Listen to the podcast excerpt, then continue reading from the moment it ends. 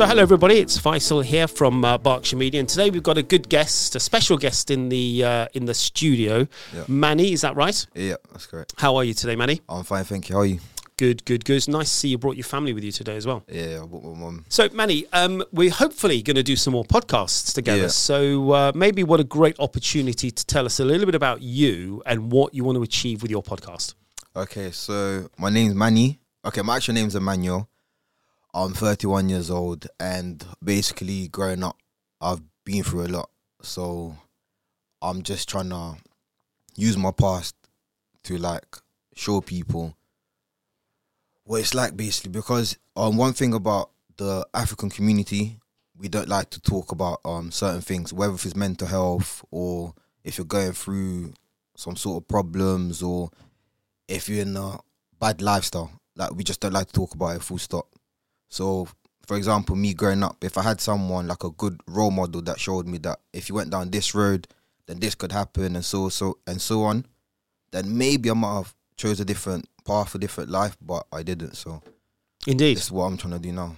So, obviously, I think it sounds like you've got a lot of experiences that perhaps will resonate Mm. with other individuals such as yourselves who Yeah. yourself who may have gone through something similar. Yeah. What's your sort of message? What what's one learning point you'd say you'll take away that you hmm would like to maybe transfer to some of our listeners? It's never too late to change. Um, also never give up, and it's good to talk. One thing that I found out this this is actually therapeutic for me. So every time I talk about things that's happened, it makes me feel better. Sometimes I also start to realize certain things as well, which I didn't know. So Indeed, I think talking about it is really good. I I mean, of course, you're absolutely right. It's not always easy to talk about something that, that that's Yeah. that personal. Perhaps, what sort of age group would you be targeting with your podcasts? any because I started hanging around with bad crowds since like year seven. So it's literally anyone. Like could be an adult, it could be a teenager, literally anyone. Anyone that's in the same position that I was in at the time. Or Really? even some people are in my position now and they don't know what direction to go in. Do you know what I mean? So Okay. literally for any age, like So, what no do you think's in it. happening today with teenagers then? Because I think uh, you know, I'm assuming Mhm. you know, year seven. I don't know what is year seven nowadays. What age is that? I have no clue, sadly. twelve. 12? Yeah, twelve. Oh lordy, lord. Yeah. Okay, so if if we think there are some challenges from 12 years on Mhm. onwards, I mean, what what's happening? And I've, it's been such a long time since I've been anywhere near that target group. I think now um everything's different. Like back then it wasn't as glamorized. Um see now for example, if you hear a stabbing's happen, you not that you'd think is normal, but you get used to it. You you're desensitized to it because it happens so much. As for back then, when it happened, it's like, oh my god, this happened, this happened. But now it's just like, Do so you- what? Can I ask a really horrible question? And this is going to be so inappropriate, but I'm I'm just going to let it go. Um, when you talk about individuals from 12 year olds onwards, are you looking across all races, or are you looking specifically at particular race Um, or individuals? All races, Right. but then at the same time, like I said, um, an African community especially, that people like to hold on to the whatever's going on. For example, um, say for example, if I went through a mental health breakdown, for example, my parents will find it hard to tell other people about it. Say for example, if I had a mental health breakdown and someone else has had one already in the family and they are open about it, it's kind of easier. You know what I mean? Yeah, of like course. You, you already know someone that's been through it, but because they like to hold stuff in and stuff for themselves, it's like everyone just goes for whatever they're going through, whatever they're going through, and no one really knows. You know what I mean? No one really uh-huh. knows about it. I, I sense also there's a lot of peer pressure Mm. uh, amongst 12, 13. I'd, I'd hate you couldn't pay me to be a 12 or 13 year old today. I have to be honest with you. I, you No, know, forget that would be the worst thing on the planet. And I can't imagine the pressure Mm. that they go through with all the bad things that are happening around them. And there's a lot of TV programs now Mm. that are focusing in on youngsters.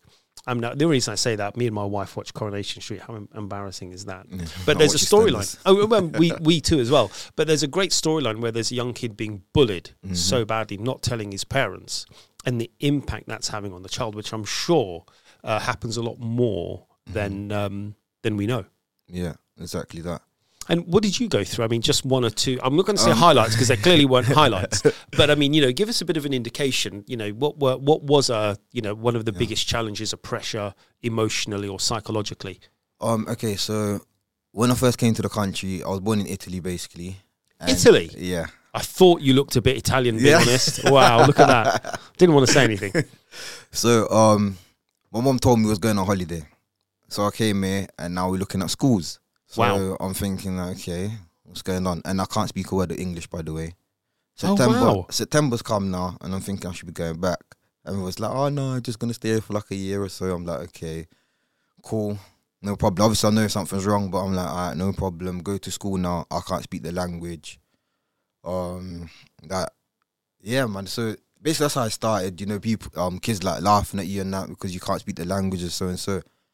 And um, I think one day I just got angry, and then I started to realize that people started to like me more. I was it was confusing, but it worked, and that's literally just the route that I went in And where did that lead you? to prison. Okay, well, that's literally, wow. Uh, but, but sadly, that's all too common. Yeah, That is all too common. And, you know, what would be great, I guess, in your podcasts is to ide- for people to resonate with that story and say, God, is that me? Parents, Mm. even. yeah. You know, because co- what's quite interesting, how do parents know that? I mean, I don't know if your mother was aware of what you were going through. No, because obviously, what do you know, what I mean, what can I say? Oh, th- th- this has happened. Like, first of all, remember, I didn't want to be here. Yeah, of So, course. It's like it's one of those ones as well. What um, what I understood is that you have to be honest. It doesn't matter what. Do you know what I'm saying? It doesn't matter what it is. Like you have to be honest with your kids, so they could be honest with you as well. So at the same time, if my mom would have told me the truth, I might not have liked it, but I would have been able to prepare for it.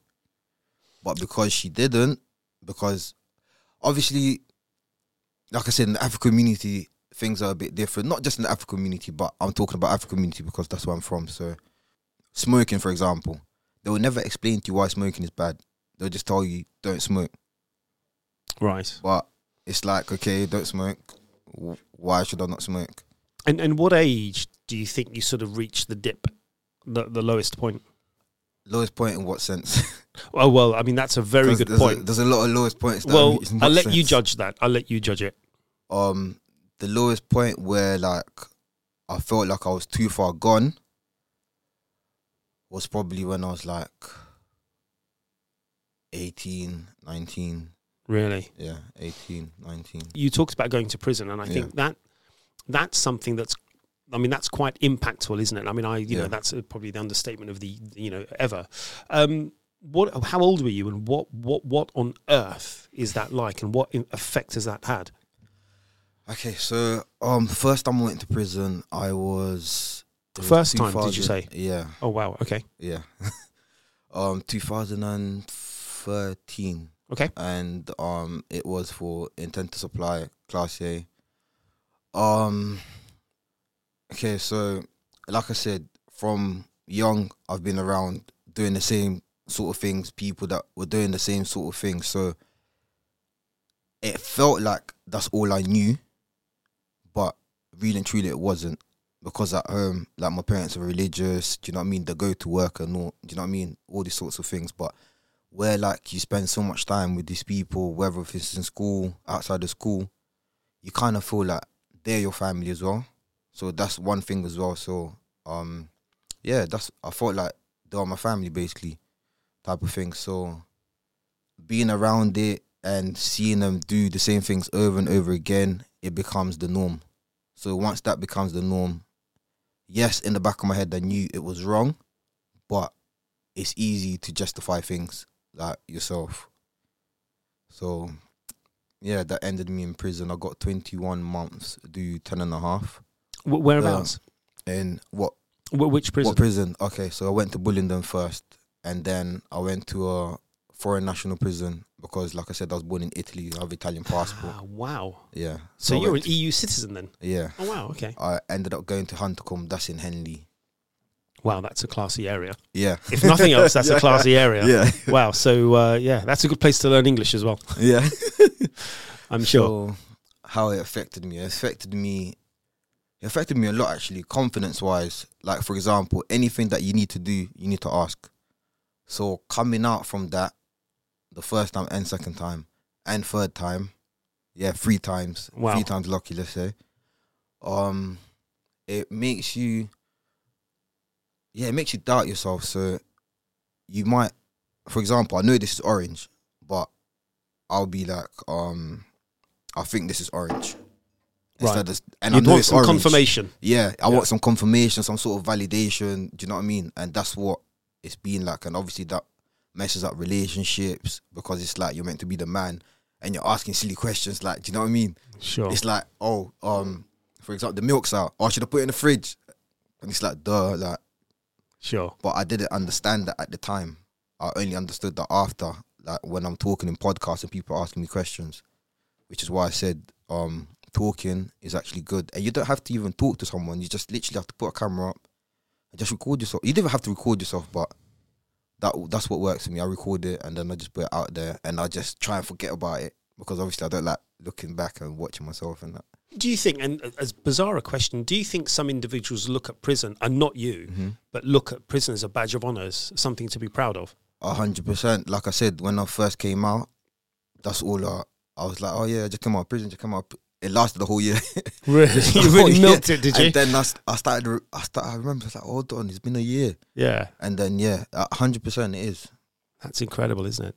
But but the great thing is, Manny, you are turning your life around, and Mhm. and through these sorts of exercises, Mm-hmm. I think not only you help yourself, but you know, I'm sure you'll help so many other people as well who could fall into the same trap. Yeah, God willing, yeah.